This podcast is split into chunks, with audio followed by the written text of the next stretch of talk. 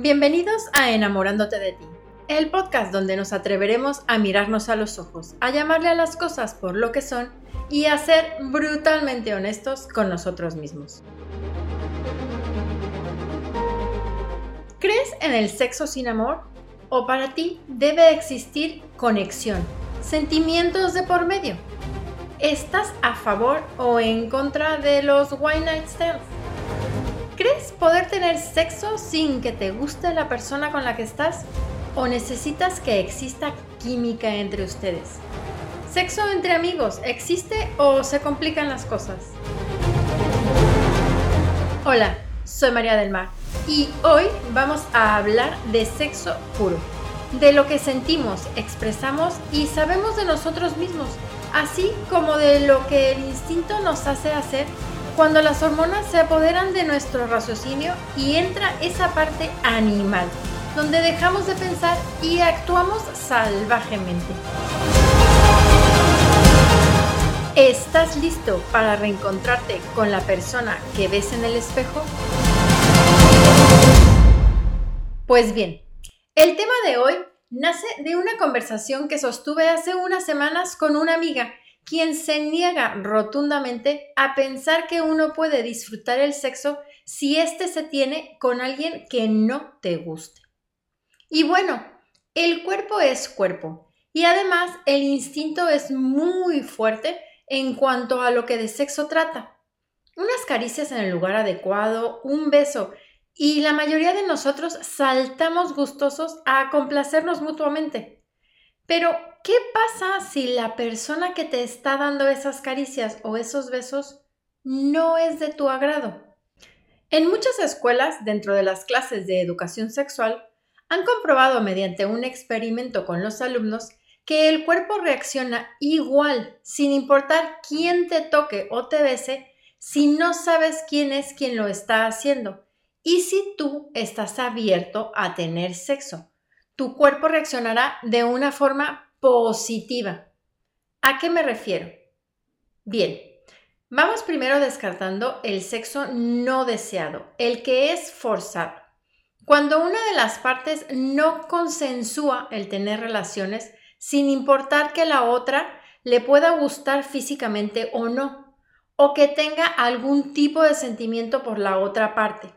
Esto es una violación y de eso no vamos a hablar, ni siquiera lo vamos a cuestionar, pues es lo que es y punto. Hablaremos de que si tú estás dispuesto a tener sexo, abiertamente consensúas hacerlo, de si tu cuerpo reaccionaría positivamente aún cuando la otra parte no te atrae físicamente y no sientes nada por la otra parte. Hablamos de si biológicamente, si te vendan los ojos y tú sientes caricias y besos, ¿qué hace tu cuerpo? Pues en contra de lo que muchos esperarían, tu cuerpo reacciona positivamente, se abre ante la idea de poder copular con otra persona, pues instintivamente estamos hechos para tener sexo. Es la parte intelectual y cognitiva a la que le han enseñado que debe amar a la otra persona para tener sexo con ella. O bueno, así nos lo han contado a las mujeres por generaciones y generaciones. Todo lo demás te convertía en una mujer de la calle, desgraciada e infeliz. Curiosamente, las mujeres más conocidas, más famosas a lo largo de la historia, han sido ninfómanas. Mujeres como Cleopatra, Catalina la Grande o Lady Hamilton son mujeres que usaron el poder del sexo para llegar al poder y quedarse con él. Y más curioso aún es que los hombres siempre han podido tener sexo sin culpa, sin sentimientos, con cualquiera, y están muy acostumbrados a usar a la otra parte sin remordimiento alguno. Durante cientos de años, la Iglesia Católica en Occidente negó a las mujeres la satisfacción del sexo por sexo haciendo de este una obligación marital, un sacrificio, y fuimos perdiendo durante generaciones el gusto por el sexo fuera de nuestra pareja. O bien así lo hacíamos a puertas abiertas, pero hacia adentro, a puertas cerradas, el sexo siempre ha sido sexo. ¿Y esos hombres liberales no follaban con escobas, o sí? No, follaban con mujeres que querían follar, cuyos maridos las aburrían o a quienes no encontraban atractivos, con quienes simplemente cumplían una obligación. Alto, espera, ¿qué acabo de decir? ¿Lo ves? Sí, todas esas mujeres y esos hombres que durante años fueron obligados a casarse por así convenir a la sociedad, daban su consentimiento de tener sexo, pero ni les atraía la persona ni les gustaba, pero sabían que tenían que cumplir, que tener hijos y de alguna u otra manera aprendieron a encontrar un gusto por el sexo con la otra parte. Entonces, el sexo por el sexo siempre ha existido, siempre ha estado ahí. Me parece que es ahora, cuando más libertades tenemos, cuando buscamos más que nunca la historia romántica. El quiero sentir algo por esa otra parte. Quiero hacer el amor, no follar como los monos. Y no me lo tomen a mal. Buscar una vida de pareja donde existe el amor me parece lo más sano. Pero engañarnos en que necesitamos sentir algo para poder tener sexo me parece enfermo. Luego, ¿por qué hay tantas personas que se conocen y a las tres semanas ya quieren el título de novios o de parejas? Te dicen que te quieren, que te aman y demás. ¿Por qué? Pues porque inconscientemente tienen una necesidad de cumplir esta ilusión. Pero créanme, esto hace mucho más daño a la otra parte que ser honestos y decir, solo quiero follar, solo quiero coger.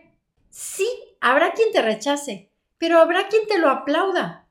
Cada persona tiene un camino personal y por lo tanto no podemos juzgar la parte donde se encuentra. Hay momentos que no queremos siquiera hablar de sexo, mucho menos tenerlo.